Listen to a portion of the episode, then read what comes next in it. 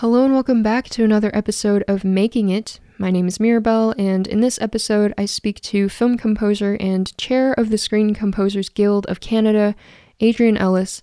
We talk all about the world of composing for film and television, how the two differ, how he got started in it, what his dream career used to be, and of course his creative process. To Adrian, a lot of what composing for film means is trying to solve problems and figuring out what the film needs that hasn't already been accomplished by other aspects of filmmaking. So I thought this was really interesting to hear to hear his perspective on all of this and how he approaches these projects. I think he gave a lot of really helpful insights to what it means to make it in this industry, all the logistics and behind the scenes of what composing for a film looks like, and kind of what goes on mentally because not every single thing you make will be what you put out there. It's okay to create things that don't get published or that you think is bad. That's kind of just the way it goes. It's up and down, it varies, um, and that's okay. So I really enjoyed what he had to say about all of this, and I hope you learned something. I hope you enjoy the episode. If you do, please rate and review the podcast on Spotify or Apple Music. If you're watching this on YouTube, you can drop a comment, say hello. I would love to connect with you. And I think that's it. Enjoy the episode.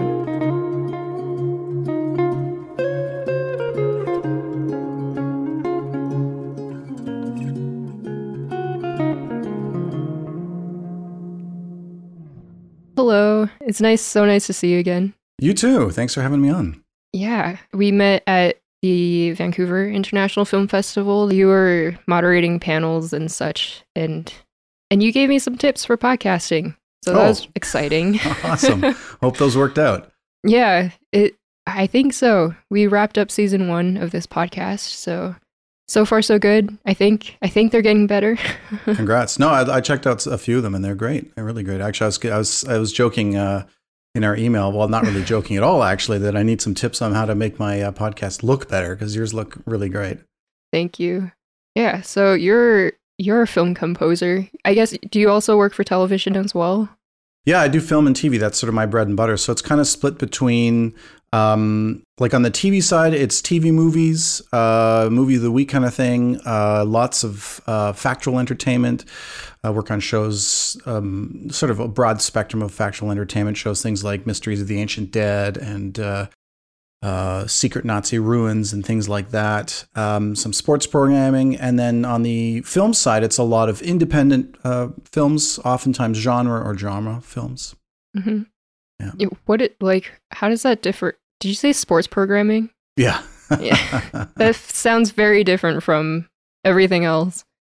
Yeah, it was uh, that sort of came about, and it you know it was sort of a blip. It, it came about in t- sort of early 2010s, I think like 2012, 2013. I was offered by uh, uh, at that time CTV is now Bell uh, to pitch for TSN's um, international hockey and uh, football, so football on oh. TSN or uh, CFL on TSN, and I got both of those. I won both of those pitches, so we ended up recording with the 60 piece orchestra over in Prague and uh, yeah, it's interesting because uh, I'm not the biggest sports fan in the world. so we were back in some of the mix sessions, and the engineer was asking me, like, "Yeah, what do you think of the lineup of the season so far?" And I'm like, "Yeah, that's uh, the one with the twenty, the weird ball with the pointy ends, right?" yeah, go sports. go sports. How do what does like a I guess I never really paid attention. I mean, I don't really pay attention to sports either. Mm-hmm. So like, what do you even are they full on pieces for a sports program or is, are they short like jingle kind of things? Yeah i guess more like a jingle. It's it's what they call theme and bumpers. Um, so what ends up happening is you'll get a commission and you sort of develop an overall feel and style of what the piece is going to be. You've got sort of like the instrumentation and that sort of whatever it's going to be that really is the brand flavor that they want. Um, and once you've sort of nailed that down and all the producers and everybody else agrees that that's the direction they want to go, and then you make sort of a main piece. It's sort of like a two and a half, three minute sort of like the big sort of thing that has all the parts. And then you usually break them down into a 60 second, a 30 second, a 15, and a five second, and sometimes even two or three second uh, bumpers, um, which then are get get used in all sorts of different um, situations, and you usually do variations on those. So you do you have a huge, uh, big shopping list of different things you're going to do, uh, and I've done that for other shows like uh, Daily Planet when that was still on the air, Canada AM when that was still on the air, uh, and it's all sort of the same thing. And a lot of the sort of if I'm asked to do like a game show, I've done a couple of game shows um, and some reality shows as well. That's usually what it'll be. It'll be a package, theme, and bumpers. So you have the main themes, usually a credit bed for the end, and then the theme or the bumpers and the hits and the stings or whatever will take you in and out of commercial. So you're usually not writing anything that's under the sports program proper. You usually have like a voiceover bed, which is like when the announcers come on and they're like talking about the game in the beginning and who's playing and what the stats are and sort of like a few things for the audience to, or mm-hmm. the the fans to know. Uh, and then it's obviously there's no there's no scoring the actual action on screen. Yeah, that would be uh, that would be an interesting challenge doing live uh, sports pro, uh, sports right. scoring. that could get pretty intense. Yeah, that'd be fun. Um, so how did you get started with film scoring? So, um, yeah, I kind of came around the long way. I didn't really start getting into this career until I was 27, so quite late. I mean, by comparison to a lot of other people, my mm. original trajectory didn't really have anything to do with film. Uh, in fact, it didn't even have to do with music. Uh, oh. I was actually interested in becoming a visual artist. I wanted to be like an illustrator back when that was more of a thing. So I went to post secondary for fine art, and that's actually what you found me doing most of the time when I was growing up was painting and drawing. Oh, um, but I grew up in a musical family. Um, my parents moved ger- to Germany just after I was born. I was born in the prairies. My parents are all from sort of Saskatchewan, and uh, so I was grew. Up, I grew up around. My parents are both classical musicians. My dad played French horn in the orchestra there. Uh, so I grew up around classical music, and I I thought about this only recently, where I realized that like a lot of my imaginative, imaginative time, like time just spent playing on my own, would be to music. And I'd have specific classical pieces that I would sort of act out the different movements and the different parts. And now that I think about it, I was like, that's, I think, sort of the first sort of seed of this idea of like storytelling and music being combined and, um, you know, all those sort of things coming together. Mm-hmm. Uh, so yeah, when I was after I went to post secondary, I sort of got into a band with a, friend of mine at the time, and we ended up moving out to Vancouver. We were in Edmonton originally, uh, and then eventually to Toronto. And after that band broke up, uh, I sort of left thinking like, what I'm going to do now. Uh, so I went back to that original thing. I was going to be a graphic designer, uh, sort of the more practical side, I guess, of the illustration part. I don't know why I just didn't decide to go into illustration, but graphic design was sort of a thing at that point where mm-hmm. it sort of seemed like you get a freelance career started. And I started doing that. I did a few professional gigs and I absolutely hated it. I just hated it. Oh no. Which is crazy, right? Because I think mm-hmm. about this mm-hmm. now and there's like so many analogs. There's so many things that are like uh, like you know, the client relationship and um, you know, scoring to picture in terms of like uh, you know, editing or having to like follow a certain brief or there's all these things that are very similar, but for some reason when it was graphical, it just drove me crazy. Oh, interesting. So yeah, and and I was sort of like sitting around at this uh, this job that I had at the time. I was working at Ryerson University. I was just like, okay, I need to get another career going. And I think it was just like doing some research online and thinking like, what are different careers for musicians? It was so stupid, right? and then I found this book by Jeff Rona, who's a um, composer down in Los Angeles, has done a lot of, uh, well, he used to do a lot more work in film and TV. And then uh, he wrote this book called The Reel World. And that was sort of like a description of like, you know, the job of a film composer and a mm. TV composer. And I was like, whoa, this is actually combines all of the things that I'm really interested in uh, the storytelling, the visual aspect of it, critical thinking, and of course, music. Um, so yeah, that's that was around 2004, and at that point, I knew some people in the industry because I was in a band. So I knew some people who did, uh, who were directors, did uh, music videos. So I just called up everyone I knew, and I said, "Okay, this is what I'm doing now. I'm trying to put together a reel." And I just started scoring everything I could get my hands on. I put up notices around Ryerson for student films and filmmakers, and said, "I'll just, I'll do it for free. I'll just score your film." And I did that for years and years, um, and eventually got uh, into uh, the Screen Composers Guild in 2007 and did a six week mentorship with a gentleman named Don LeQuan.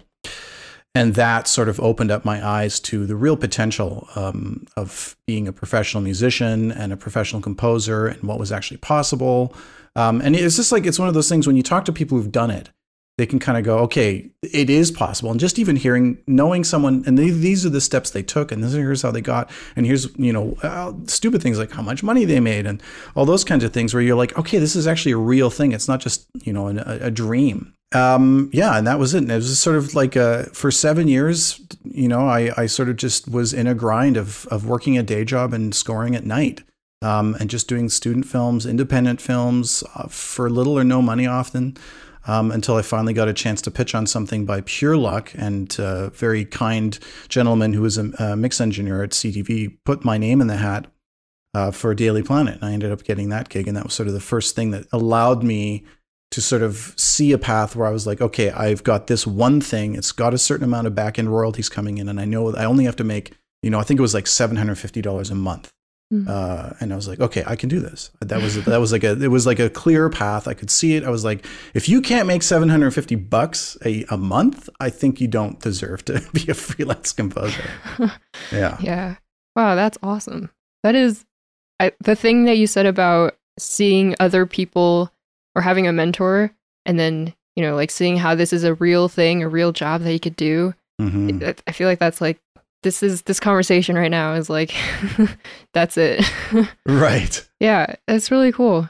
Yeah it's kind of funny how things work out huh? Like you look back and it's like oh well as a kid you had all all these factors already played into i guess what you're actually doing now for your career. Yeah. And you mentioned the uh, screen composers guild which yeah. you're now vice president of right uh, actually, just recently, we had a, a, new election in September, and I'm now the chair uh, of, oh, okay. of the well, guild. So, yeah, congrats! Little, thanks. it's a little musical chair, so yeah. Quite literally. Yeah. String composers.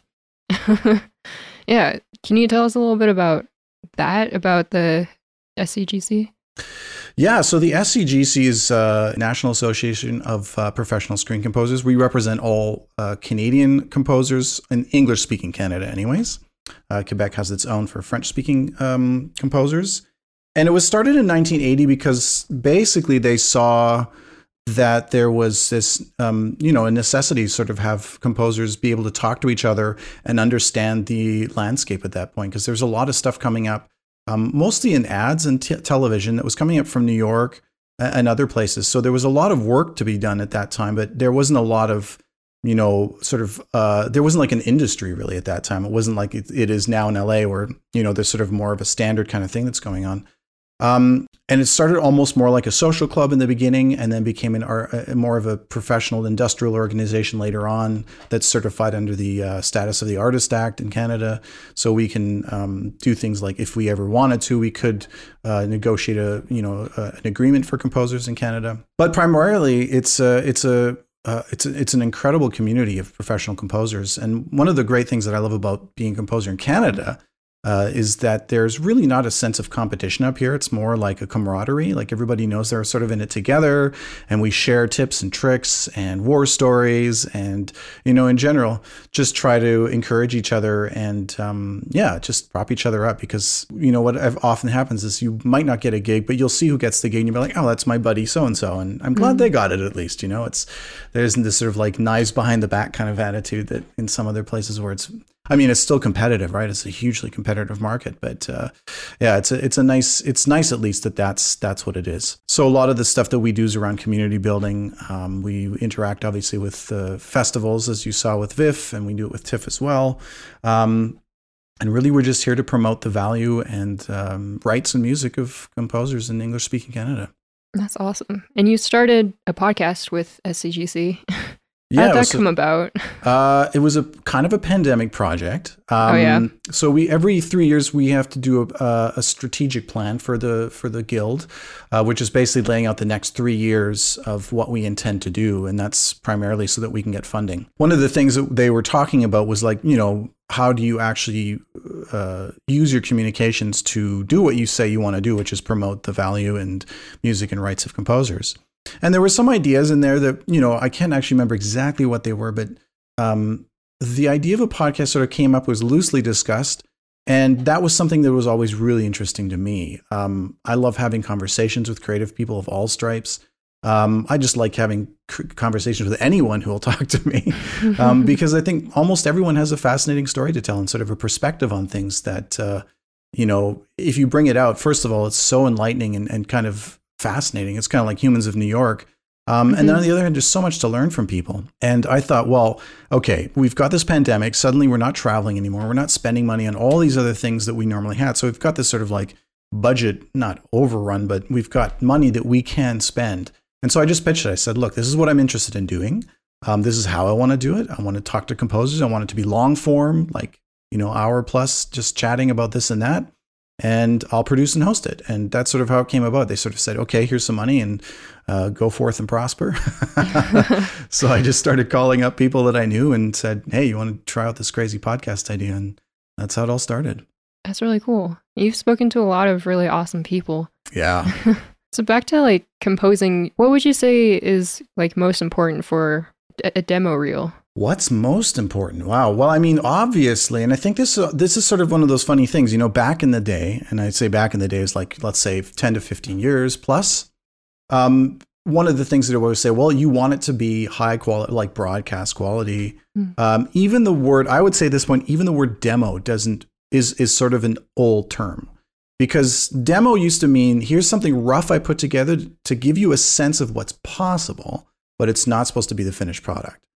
Today, if you look at anyone's website or you see anything that people send out, even if you're asked like on an overnight kind of basis by an ad company, which happens all the time, like, hey, we need this new thing for Tim Hortons. Can you send us something in this style? And you know, composers I know will literally stay up overnight and provide these like 30 second fully produced fully mm-hmm. professional live instrumentation tracks so demo doesn't really exist anymore i don't think. Like people expect a finished sounding product or very close to it. So that's probably the first thing is that when when the word demo gets used it really just means uh well i don't even know why they use the term. Just send me the best music you can possibly make. So that's the first thing. It's got to be the best music you can possibly make preferably broadcast quality. Um, but I would say, you know, if you're promoting yourself just as a as a professional, like you've you've got your stuff on a website, or you're just you're not pitching for something specific.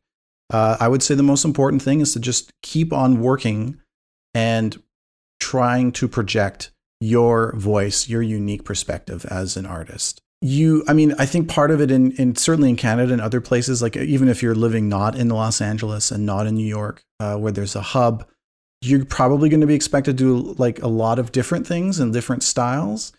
But I mean, if you think about why you're attracted to anything else, like whether it's you know a, a type of person or uh, you know a, a computer company or you know a clothing company, there's something about a stake in the ground, right? They say, I am about this and I'm not about that, right? You choose people based on having similar values and similar kind of ideas about life or people that you find interesting. And there's a consistency to that, right? So I think that when you're putting together your demo reel uh, for your website, let's say to like to show other people what you can do, having a sense of your voice, in addition to, you know, here's the breadth of what I can do. If there's some kind of thing that they can hold on to and it doesn't just sound generic, that's, I think, probably the best thing you can do in terms of the pure demo itself. Yeah. I was going to ask, like, what are your thoughts on being kind of a jack of all trades then versus having one specific kind of niche sound? Yeah. Um, man, this is this is a tough one. Not because I don't have potential answers. It's that, that all answers and all advice can kind of be wrong if yeah. it's not if it's not for the right person. So I mean, it really depends on a number of things. First of all, I'd say like if you if you there is this really amazing like career you can have as a jack of all trades if you really are just curious and are interested in writing as many different styles of music if someone calls you up and goes look i need a justin bieber's type track but i need it to be with like have bouzouki in it or something crazy like that or just like a and then tomorrow you'll be doing like your best hack like attack at haydn. Um, if that is what interests you and you you feel you could sustain that kind of work for a really long time then there's a lot of work to be had i think if you can do that at a really high level. But i mean if you look at most career composers who are known they have a style. They have a, mm-hmm. a something that you would go to them for. Um, and while they can do a lot of different things that's sort of the that's the foremost kind of thing that they project, right? It's like, I, I do this. This is the main thing I do. Yeah, you're not going to go to Trent Reznor for John Williams and vice versa. Um, so that's that's one sort of take on it. But I think that ultimately, when you start out uh, in in a career, in any career really, um, I, I, I, wish I could attribute this quote. I can't remember who said it, but they basically the idea was when you start out, you say yes to everything, and then eventually you get to a point where you can say no, and then you should say it as often as you can, um, because really what that is is about refining who you are as an artist or refining what you want to do, and then also saying no to all the stuff that you don't like or that doesn't fit with what you do. So that's a big part of it too. In the beginning, you're probably going to say yes to all sorts of stuff and kind of de facto become a jack of all trades if you can do that. Mm-hmm. Um, otherwise, you know, it's there's also nothing wrong with leaning into what you do and, and being really good at that. Because, I mean, let's say for instance you took a kind of let's say just because I mentioned them and they're sort of a good uh, a good touchstone is Trent Reznor and Atticus Ross. They have, I mean, you put them into sort of like an electronic ambient textural kind of camp, but within that they do a lot of different things, right? So it's not like they're just doing one thing and it all sounds the same. It's that's their primal primary approach and everything kind of flows out of that. So it's not like, oh, I, I, can't ever do anything else, or I can't, you know, I can't say yes, or I have to say no to every other gig that comes along. I mean, again, it's a it's a tricky thing. It's there. There's another part of it where, you know, so much of this career is about what you can't control. Um, you can control how much time you spend learning and being curious and improving your music. You can you can control uh, how much time and effort you put into networking and meeting people and communicating really well. You can uh, you have control over what kind of marketing materials you put out or how you interact, you know, and communicate on social media and stuff like that. But ultimately, most of your career is out of your control. How people see you really and um, what opportunities are going to come your way I mean, you can do your best to try and guide the ship somewhat, but I've been looking for kind of like you know some sort of a um, a matrix to feed stuff through, so I can I can kind of anticipate like maybe these things will turn out. It's mm-hmm. honestly, it's it's really uh, luck and randomness has a lot to do with it. So it, it mm-hmm. turns out that having a career really is a set of circumstances, and you're just kind of like trying to sort of nudge things in one direction. Like I like this more, I don't want this, or you know, I'm definitely not going to do that. Um, but it's you know, you don't mm-hmm. sit there and, and, sort of strategize and go, well, this is how it's going to go, and I'm going to do this and that and that, and it's going to end up like this because it's just not going to.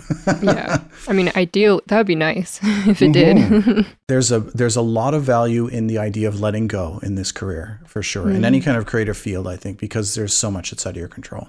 Yeah, that's a good reminder because I mean, sometimes I have ideas of what I would like to do and what mm. I hope to accomplish. Yeah. But you know, it gets kind of frustrating if it if like you're so set on this thing and it doesn't work out the way that you want it to. Right. And, yeah. So how do you get started with your compositions mostly? Like what is your process, I guess? Uh, if we're talking about stuff for film and TV, which is you know ninety nine point nine nine nine percent of what I do, um, it really is first and foremost about story. Um, and that means it's about that vision that the story is attached to, which is a vision of usually one person or a few people. And so the first thing I want to do and that I'm super curious about is why did you want to make this? So I want to talk to the filmmaker, I want to talk to the, you know, the showrunner, whoever else is the person that is, you know, the sort of head visionary of this thing and get inside their head. Like, what made you curious about this? Why did you, why are you compelled to do what it takes to make something like this? I mean, it's such a difficult thing to make anything.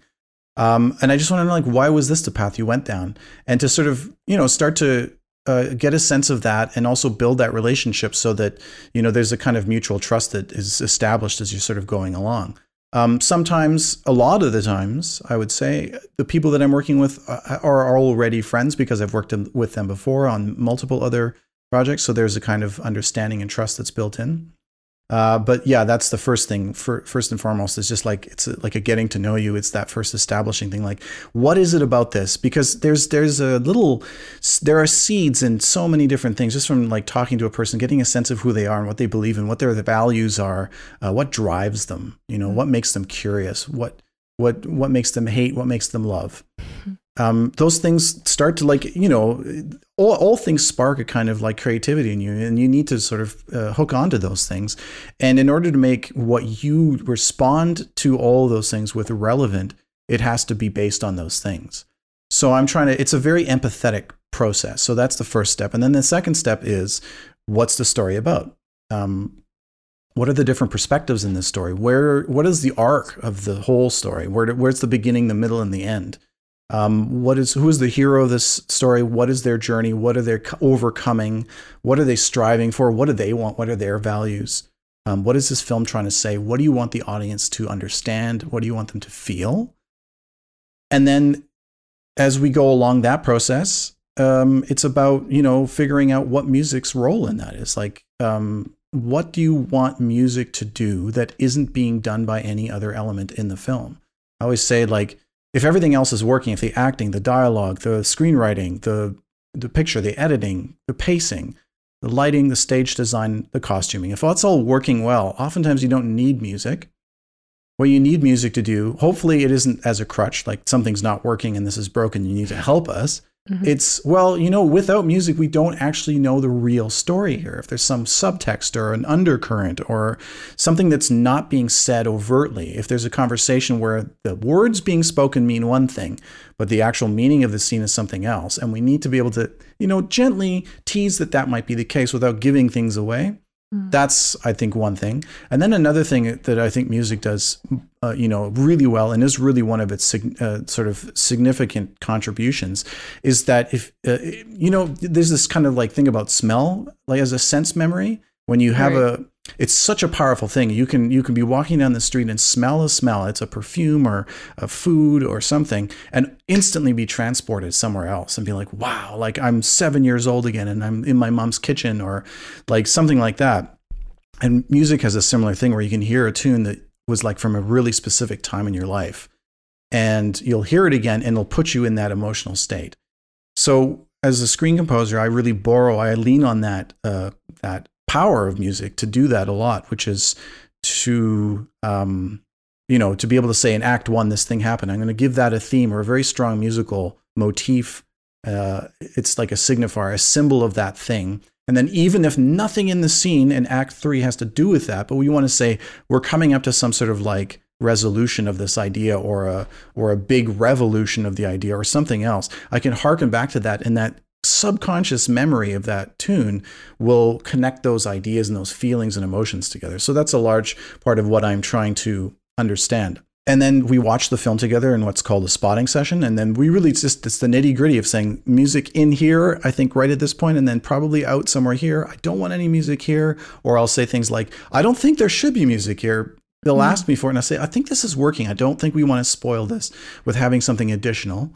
Um, so that's a really like very pra- practical kind of aspect of it. Mm-hmm. And so you know that's that's a that whole process is days, uh, if not weeks, and then I go home uh, or I'm in the studio and I'm just I literally spend about three days writing, uh, putting down words and putting together a big document that sort of puts all the timings and everything else and then just written like what's happening in the scene what are the what's the audience like my secret sort of guide to what's going on i'm, I'm still haven't written a single note i haven't put, played a single melody i haven't written a chord progression and only once I've got that do I go, okay, now I need to find my way. I watch the film, and there's something, usually there's one scene, sort of a master scene that I'll attack first. And I'll go, okay, I need a character theme or I need this. And I'll, I'll work on some themes. I'll work on some usually big idea themes, like the- themes for uh, well, themes for themes, right? Like the theme of this movie is, and then I'll write a theme for that, or maybe there's like three different like literary themes in the movie. So that's a very long answer to the simple question of how do you start writing, but that is to me that is the process for myself. And because mm-hmm. once I'm there, once I've got all of that done, the music comes easily. It's because it's so it's already a part of the it's like a I, I coded into a genetic kind of sequence for myself. It's like completely ingrained. I, I know what's going to work. And when I do something, I'm like, this is this is the movie speaking through the music now. And when I then give that over to the uh, director or the showrunner, they go, I think this is it. Like, you know, most of the time it hits because I've done all that work, because we've had that trust, because I really, really know what they're trying to say. a lot of composers I know are very, um, and this is not a knock. This is like everyone has their own process, but they're very uh, process driven. They need to just start like throwing ideas down, just and I don't work like that. I really like words. Like I like lots of words to guide what the music's going to do, and I like sort of having that process in place so that when I am writing, then I just sit down and watch this scene. I'm like this this chord, and it's usually like one of the first, if not the first third, or like the first, second, or third idea for anything is usually the one. Yeah. Um, because I've done all that work. So that's usually what it is. And that process is very simple. I just sit and I watch the scene and I go, okay, stop the scene, sort of think for a second, just kind of feel like, what does that feel like? And then I put, I usually start with chords, this mm-hmm. chord, and I think they want to go there. And, and it's just like, it's, it's, you know, then it's the sort of like, that internalized kind of like um, sense you have about chords and scales and melodies and progressions and things that sort of like when you will call up a certain emotion and that's what you're trying to search for Hmm. But honestly, that whole pre thing is the most important part for me. yeah. That's really cool though. At what point did you do you think that you figured out this process like in your career? When did you start incorporating that into your writing? I I if you can't tell, I'm a big talker. I love to talk. Love it. uh, but I love to talk with people about ideas. And I think that's always been the thing I've loved about filmmaking. Um, the, the thing that I didn't really love about being in a band, which was like you write the songs, which I loved, you record the songs, which I really loved, like that whole being in the studio. But once that was done, then you just perform the songs and the conversation was over. And also, you sort of just had a catalog of like however many songs, you just perform them over and over and over again. What I love about filmmaking is you're always attacking a new problem. You're always coming up with new challenges. You're always being tested in some way. So I think that kind of initial process was there from the very beginning because it was natural for me to want to go, well, what is this about? Like, what are you trying to say? How does this work? You know, in the beginning, it's just sloppy and you're trying anything and you're just kind of awful at it. Um, but hopefully, you're coming up with people who are also not the greatest at the other stuff that they're taking care of. So you're learning and growing together, which is really the greatest way to do it. Um, yeah, so I think the com like the word I've always been you know very much into uh, reading and uh, reading novels and reading literature and uh, analysis. Uh, certainly, like I'm really big into analysis. That I learned actually the analysis piece I learned uh, when I was in post secondary doing fine art because I had some you know literature classes and we were asked to sort of like take apart and analyze um, classic literature and i found out like mm. oh wow this like there's an underlying structure to all this stuff and a deeper meaning that you can consistently tease out if you have the you know you sort of know the formula to a certain extent or you understand how these things are normally structured and that sort of like sparked this like um mo- like this desire in me to always sort of be seeking that i'm like oh what does mm. it mean like and, and it's not like sometimes it's stuff that the filmmaker didn't even intend or didn't realize was in it. I'm just like, yeah, it's really cool how this thing and, and it, it, suggests this, and they're like, yeah, yeah, totally. That's exactly what I meant. but that's the fun part about it. But yeah, so I mean, you know, I think I've definitely gotten better at it over the years. But I think that curiosity and the and the desire to just have conversations about stuff has always been there. Mm, yeah, love that. Do you analyze a lot of music then? Uh, only when I'm trying to uh, emulate something very specific. So if I'm doing mm. like a commission and they're saying, well, we want it to be like this, and I've never done music like that, mm-hmm. then I'll do some analysis. Or if there's a piece that I'm just like, how did they do that? What is going on? You know, it's just like trying to like understand a complex piece of clockwork, and you're just mm. uh, you can't, uh, you're just so compelled by it. Um, and I oftentimes fail uh, to to fully uh, tease that out. So yeah, I don't. I actually don't. It's it's a very weird thing. I find there's a there's a very separate. So there's a separate thing in my brain that happens when I'm doing this. There's the extremely analytical, extremely like taking apart the things and looking at the constituent elements, and then also seeing the body as a whole and seeing the beauty of it working together as a story and as an emotional, uh, empathetic, communicative piece and then there's a completely intuitive process of making the music that comes out of that. So mm. it's you know the only there you know and i'm always trying to work at that like okay you can't go back to the same old same old because you you need to go back to what you always do. And you have to push yourself to get out of those modes and try different things and trick yourself into doing going into deeper depths. And then so sometimes analysis is part of that. Mm. um, but yeah it's that the oddly enough the music making part of it is often extremely intuitive. Yeah. Okay I was gonna say, like, then do you when you're composing, do you tend to think about the theory of like like chords and stuff like oh maybe a diminished chord or like all that kind of stuff? So no, absolutely not. And I thought for a long time that uh, to be a legit composer meant to think like that, and that there was always an intention and a very strict kind of rigor behind the best pieces that were ever made. And I I, I don't believe that anymore. I think that a lot of uh, stuff that is made is literally this process of just intuiting stuff, mm-hmm. and that really theory came out of um, a reverse engineering of that of going yeah. like why does this work this works but why um, that said uh, it is definitely useful to have some knowledge of theory especially you know, chords and scales and understanding different uh, chord progressions and different relationships between chords is super mm-hmm. helpful mm-hmm. because a it can get you out of a corner that you've painted yourself in um, and if you want your music to be harmonically rich and be able to go a lot of different places, you know, um, to understand how the circle of fifth works or to understand like mediant relationships and to understand like if I'm here, how do I modulate over there? Or what is the what is a device I can use to make the feel like we're raising everything up, or you know things mm-hmm. like you know good good uh, voice leading is really important for writing music that just sounds right and doesn't sound clunky. You know, so it's definitely useful. But I think what it is is you or at least this is what I've done. I've figured out ways of internalizing it in, in a way that isn't about the academic kind of theory of it. So I'm not thinking about it, but I'm just, I've figured out a way sort of like ingest it and osmotically or osmotically kind of just take it in and go, okay, this is what it feels like when this is right. And I've got mm-hmm. my own mm-hmm. weird little, you know, Adrianisms that I do that sort of is it is an expression of that theory coming out, but it's not that I'm like consciously thinking about it as I'm writing. Yeah. I think uh, sitting in theory class in like first year, second year, I was just very because I lo- I love composing and like, but sitting in theory class and they're telling you all these rules about how to compose. Basically, I got really frustrated because I was like, well, why can't we do parallel fifths, stuff like that?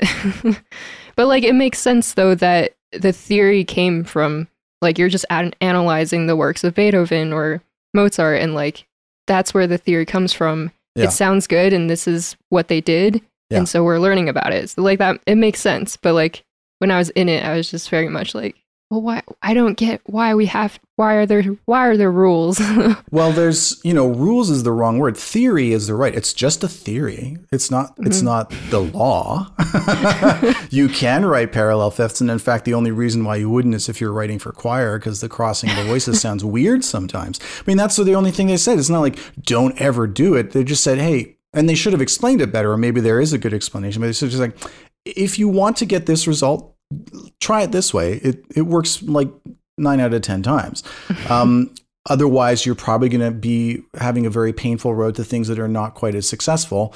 But there's no reason why you can't do it other ways. I mean, people mm. write all sorts of crazy stuff that breaks quote unquote the rules of theory, and it sounds great, you know, yeah. and, and, so why not? I mean, really, the way I look at it is like learn the, and you know, theory I've never actually f- taken formal theory beyond like uh, grade 12 RCM. And it's really just like this is an interval, this is a half note, this is a dotted half, like all these kind of like, it's like you're seeing, uh, what, do, what do you call it? Like a dissection, and you're only seeing part of the body. And they mm never they never tell you like, well, here's a tendon. Well, what does a tendon do? Well, it connects tissue and it helps hold the body together. Well, okay, but I don't understand. Like, if I'm going to build a human, what do I? Where do I put this? Mm-hmm. Literally, I just got this floppy tendon. I don't know what to do with it. It's like it's it's sort of disconnected, right? I've, yeah. I've, like some of the best experiences I had where I like learned theory we're literally just stumbling upon somebody uh, on a YouTube video going, yeah, you can use the octatonic scale like this, like you build triads mm-hmm. and then you go, bum, bum, bum. I'm like, what the, oh my God, wait. I have to like play it at 25% speed and go, okay, oh my God. And then you do it and you go, oh, okay, I get it. Like a, uh, at a deeper level, you like take it in, right? Sometimes learning on your own, if you have that curiosity, it sometimes is better than like sitting in a lecture hall. so, do you begin your compositions on piano, or do you do you just score things by writing the music, notate it? Uh, almost never by notation, um, mm-hmm. because that to me feels like uh, one step removed from the thing that I feel. I could do it, it would be very clunky and very awkward um, because Mhm. that's just not the way I was brought up in music. I was brought up very by ear because uh, there was always music in my family. Uh, as my parents were constantly practicing, so I heard a lot of music. I was always around music, so it's it's very in me, I think. Um, Mhm. And it there's no I, I very rarely suffer from any kind of writer's block or anything where I'm like I don't know what to do. And usually, if I don't know what to do, it means go back to the writing you did, go back to the notes you took, and figure out what the story is because that will tell you what to do. Um, but in terms of like the nitty gritty of what I start, it really depends on the project. So, for instance, like on this last uh, TV movie that I did, I mean, it's very. Uh, it's a romance adventure, and so it's very, you know, uh, romantic orchestra ish. Mhm. Which, and if that's the case, I'm typically starting on strings because that's that's sort of like the meat and potatoes. That's what, I, what you're going to hear. That's going to be the main element through most things.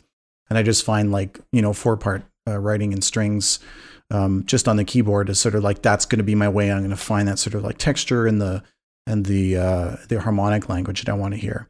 Uh, it might be piano. It could be starting on piano for something like that as well.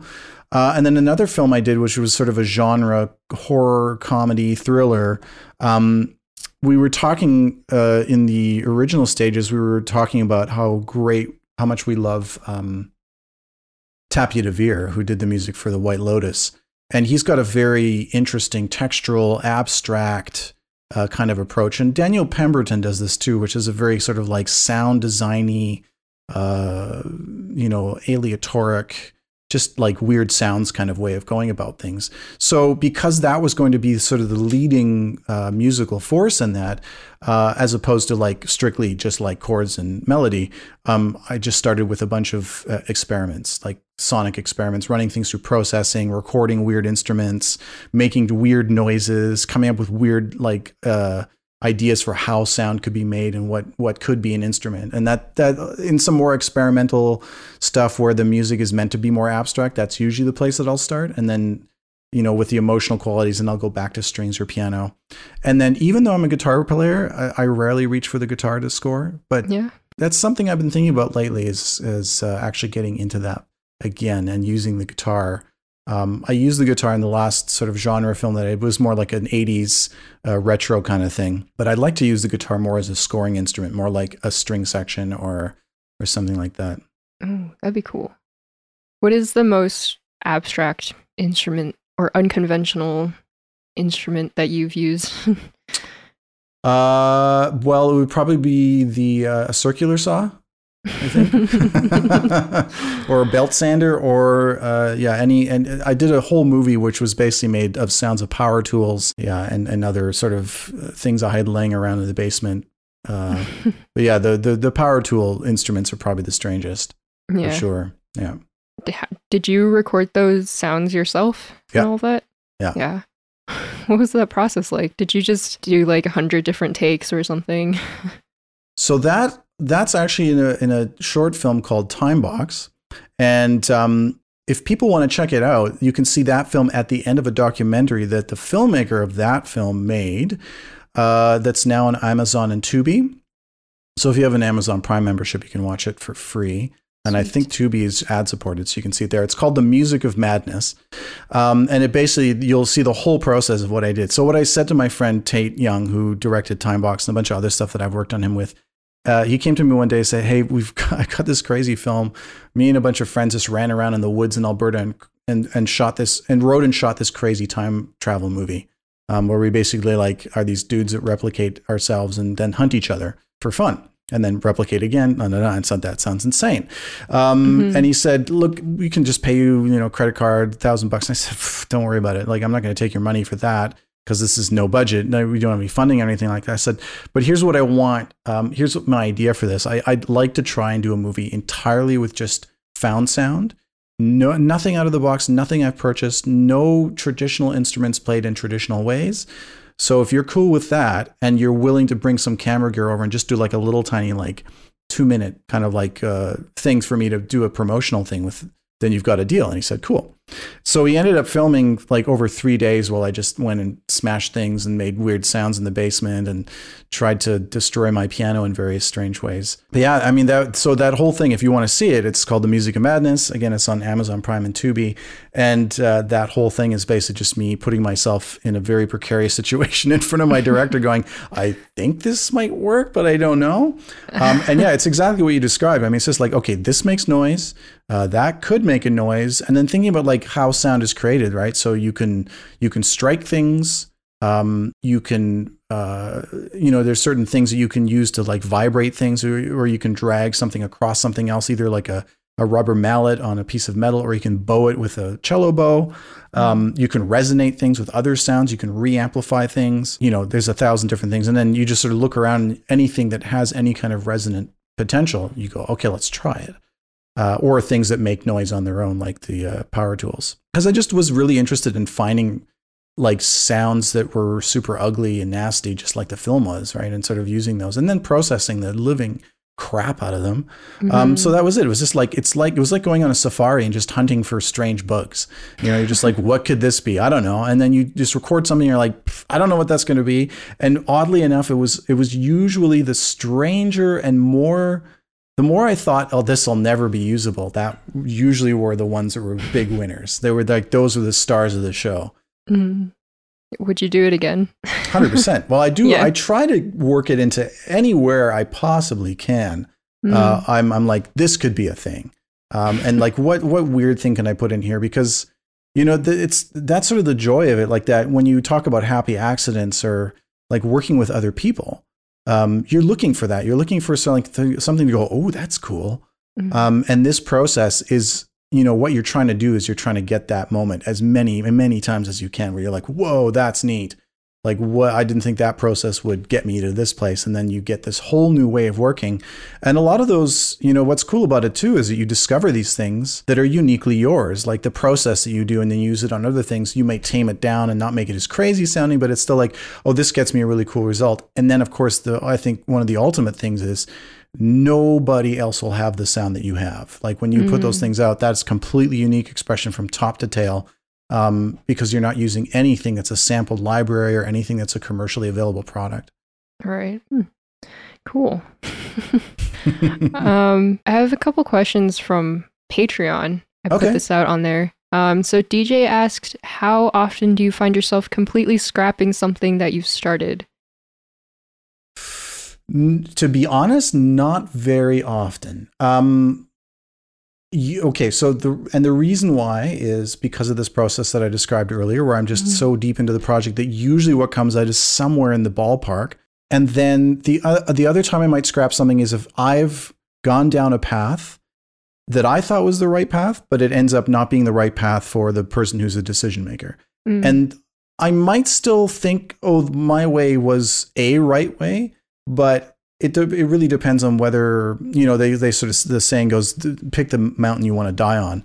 Um, like pick your battles essentially. And oftentimes it's just like I don't really like I've learned to have a very um, kind of arm arm's length uh, relationship with the music that I make. And and I try not to be precious about it Mm-hmm. Uh, and I'm really interested, very, very interested in learning why something doesn't work or why something else could work better.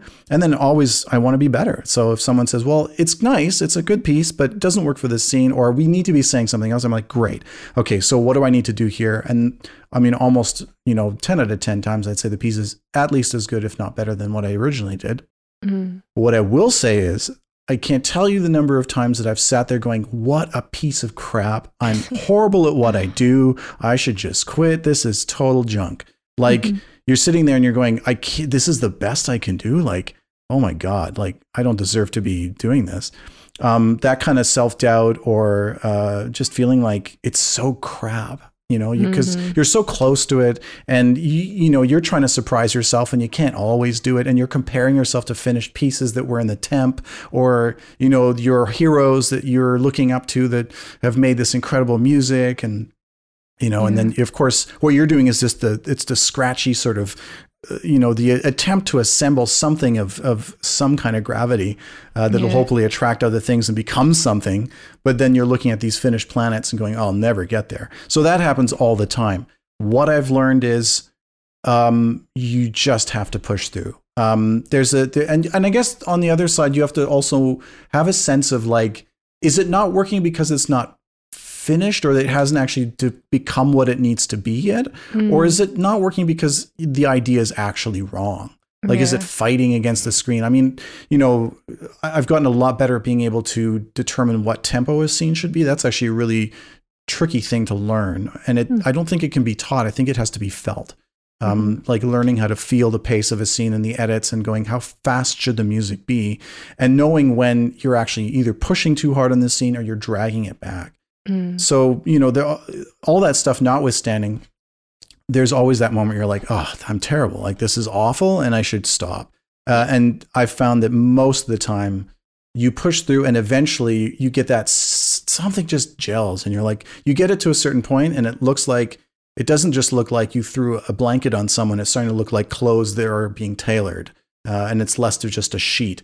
And you go, okay, I can see the form now. I know where this is going. And then by the end of it, you're like, this is actually really great. I'm super happy with this. Um, so that's that's really the answer to that. So I, I I think that I would be scrapping a lot more if I didn't have that insight that I came to at some point where I'm like, you just got to push through. Mm, yeah. I remember seeing a, a post on the creative process, and it Mhm. basically is like, oh, you start with an idea, Yeah. you start working on it, it's great, and then at some point you think this is shit. and then eventually you get back to thinking this is awesome, and it's like the final product. And, Yeah, that's Yeah. called the. Uh, there's this amazing thing. If you, uh, this is, I really recommend everyone look this up. It's called the emotional cycle of change. And uh, there's a great, there's all these great graphs that sort of show you what it is. But it's like the you're sort of in a state of ignorance. You don't know what's coming. You're in total excitement and uh, wonder at everything you're doing, and then you get a bit of knowledge and you sort of see the mountain that you're trying to climb and then you start to collapse under the weight of all the stuff you don't know and how how you're not as good as you thought you were and you have so much to go and there's this dip it sort of goes below the baseline of happiness and you're like just in this miserably this valley of despair.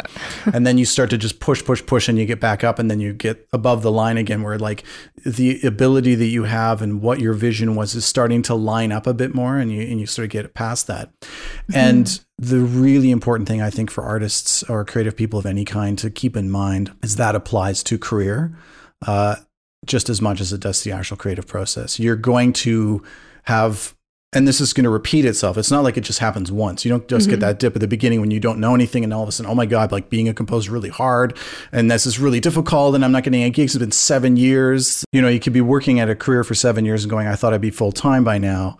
Um, and you know then you pull yourself out of that and you slowly rise up to that sort of place where you can see the tip of the mountain you know you've got a, lot, a long way to go but you have a sense that it's possible you're going to get your butt kicked um, numerous times after that point again and again and again where you're thinking oh my god like i thought this I, I thought i'd be somewhere else or i thought i'd be solving these problems by now or i didn't think this would happen you know and it's that's just the way it is. This this Mm. this up and down sine wave of uh, of of going up and bel uh, above and, and below that cycle.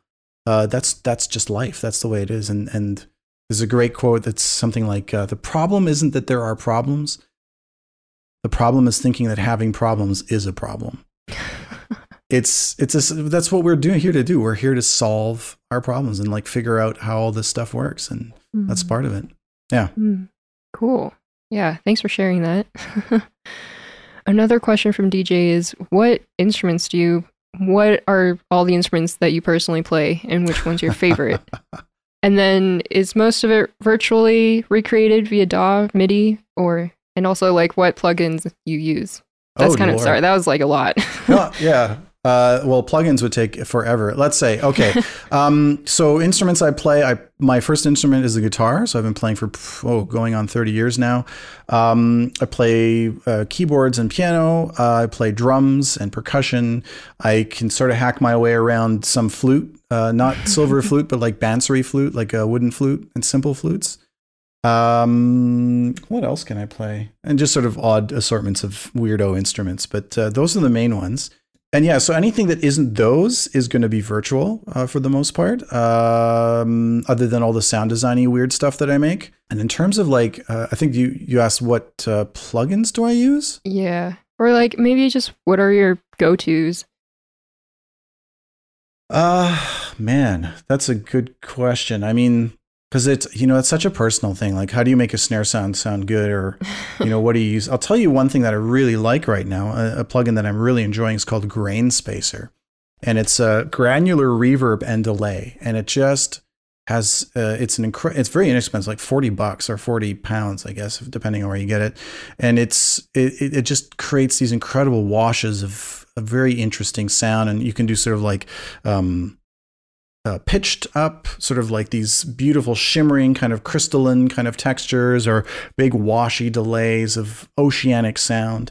Um, so that's that's a plugin I really enjoy right now. What else do I use all the time? I mean, Kontakt. Oh, you know what? Another one I use all the time is Iris uh, by iZotope, mm-hmm. and that's a sam- uh, it's a sampler that it's a granular sampling engine uh, that works kind of like um, you can put your own uh, samples in it very easily. And it's usually like one sample per or maybe three, and then they're layered. And for me, that's my go to for all like musical sound design because I find it super intuitive, super fast. It has a kind of graphical layout where it shows you what the waveform of the thing is, and then you can kind of paint in where you want the frequencies to be and all sorts of weird stuff like that. And then in terms of just building wild sounds from things you've recorded and doing it quickly, uh, that's that's my favorite one for sure. That sounds fun. Yeah. How often do you compose just like for yourself? Uh, not very. Yeah. yeah. I mean, um, yeah, it's, I, I, this is, this is sort of, I, I sort of just accept that this is the way I'm built. Um, I need a project to work on and it, it, it's very hard for me to get into something that's completely self-directed. I almost have to kind of trick myself into doing it. Um, I really like working with other people and solving problems. Mm-hmm. And for me, I don't have this burning desire to like do a project or like express myself and like get something out that's like an emotional like I don't like don't have that need to do that. For me, th- what I need to do is I need to talk to people. I need to be in conversation. I need to be solving problems in that way in in mm-hmm. conversation. Most of what I do is like that's why I'm kind of purpose built for this job is is that so much of that is about uh, somebody else's vision. I'm coming in as a as a as a kind of mercenary problem solver who's got a very specific job to do. Mm-hmm. And I'm just happiest when I'm doing that. Um, so every once in a while, I'll be like, there are some back burner, consistent sort of projects that I'm, I'm actually going to be working on a long form um, sort of symphonic piece in the summer, as well as uh, an album of uh, songs that I've been working on for a really long time. Cool. Um, because I recognize that I do need to again keep that knife sharp again going back to this idea of like finding your voice it's pretty easy to get lost and to just be doing the jobs and not focus back um, mm-hmm. on this idea of like who are you? What is your you know what's the reason for you doing art? And what is your voice as an artist?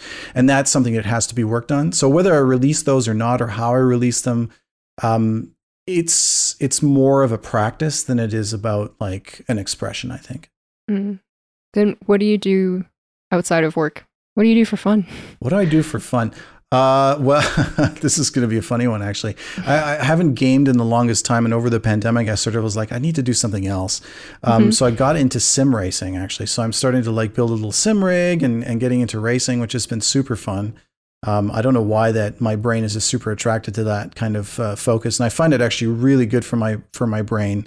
And it it's so uh, it requires so much focus that it makes it, it prevents me from thinking about anything else. Yeah, what else do I do? Again, I'm, i want to get back into sort of visual art. I really like making videos. Actually, I was um, for a while there for the last couple of years. I was making YouTube videos on a fairly regular basis, and I really enjoyed doing it. Mm-hmm. But they just it takes a lot of time, as you know, to uh, yeah. uh, make visual content and to like you know to edit everything. It's super fun. I love it so much. Uh, right now, I'm also working on a little mini documentary for my mom Ooh. She's celebrating uh, 30 years of owning her bookstore in Edmonton. Oh, so I'm making congrats. a little like, yeah. So I'm making a little 15 minute documentary and I'm absolutely loving that process. Like, I think it's so much fun creating meaning, like just, uh, you know, making meaning mm. out of mm. stuff. Um, yeah. Yeah, so those those are the big ones. I do a little bit of martial arts on this side. I used to be really into martial arts, and I sort of just keep it up very, very um, in a very relaxed kind of uh, recreational fashion.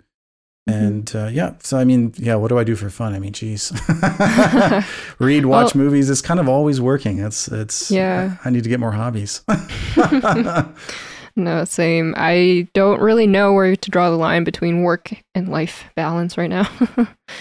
Well, that's one of the things about doing this as a profession is, well, you know, it's a double edged sword. You, you really Mhm. have to think and meditate and be very conscious about the approach, right? So, especially when when you're not pro and you're doing it on a side, I think that kind of like enthusiasm and passion and joy that you find in making music and creating stuff will carry you through, and you don't really need to worry about it too much. When you go pro, and that's all you do for you know however many hours a day you have to do two things you have to stay in that um, that mode of gratitude that my god i get to make a living doing music which is crazy. Um, and also do things to make sure that you're like consciously in a state of like what am i learning? How am i improving? And what what is sort of keeping me engaged and interested in what i'm doing? Because it can like i've seen people who do it for a long time and they lose their passion for it because it becomes normal like anything else and it just becomes a job. And that's Mm. really heartbreaking because i mean i've been making music and creating music for almost well i'd say like 25 30 years now uh, and i still find it just as fascinating and just as like perplexing and i'm just uh, blown away by it and in complete wonderment and confusion as to how it works uh, sometimes. Even when I'm writing it, I go back to a piece that I'm like, what is going on? I don't understand how I did that. Um, and that's a beautiful place to be. And I think, you know, you have to maintain that spark. When you sort of make that switch, uh, that switch over. So the work-life balance, you know, part of part of w- walking away and not doing it is so that you maintain that, right? You don't want to um, have the brain only be in that one mode because otherwise it just becomes kind of normal and boring, and that's a that's a that would be a very tragic thing. Yeah. Yeah. It's it's really cool to hear how curious you are about about everything and like how you love solving problems and all of that.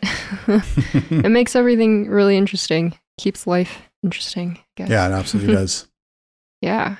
All right. Well, we can wrap it up there. It's pretty much all I've got. Sure, absolutely. Thank you so much again for hopping on my podcast. My pleasure. It was uh, it was really great to talk to you. Thanks for uh, inviting me. yeah. And where can people find you on the internet?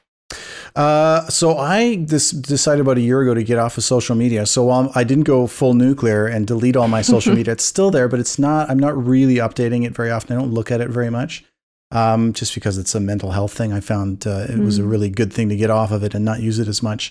So um, www.adrianelliscomposer.com is where my sort of base of operations is. Um, I I haven't made YouTube videos, but I've got about you know, um, well, I don't know how many. I don't want to say, but I've got a few uh, vid- videos on my YouTube channel, um, and I hope to be making more. Uh, I'd like to make more. Uh, you can find my podcast at uh, it's called the Screen Composers Studio, wherever you find podcasts. And uh, yeah, if you want to check out the documentary, it's called um, "The Music of Madness" on iTunes, or not on iTunes. Well, it's on iTunes too, but it's Amazon Prime and Tubi at this point. Sweet. All right. Well, thank you. All right, thank you.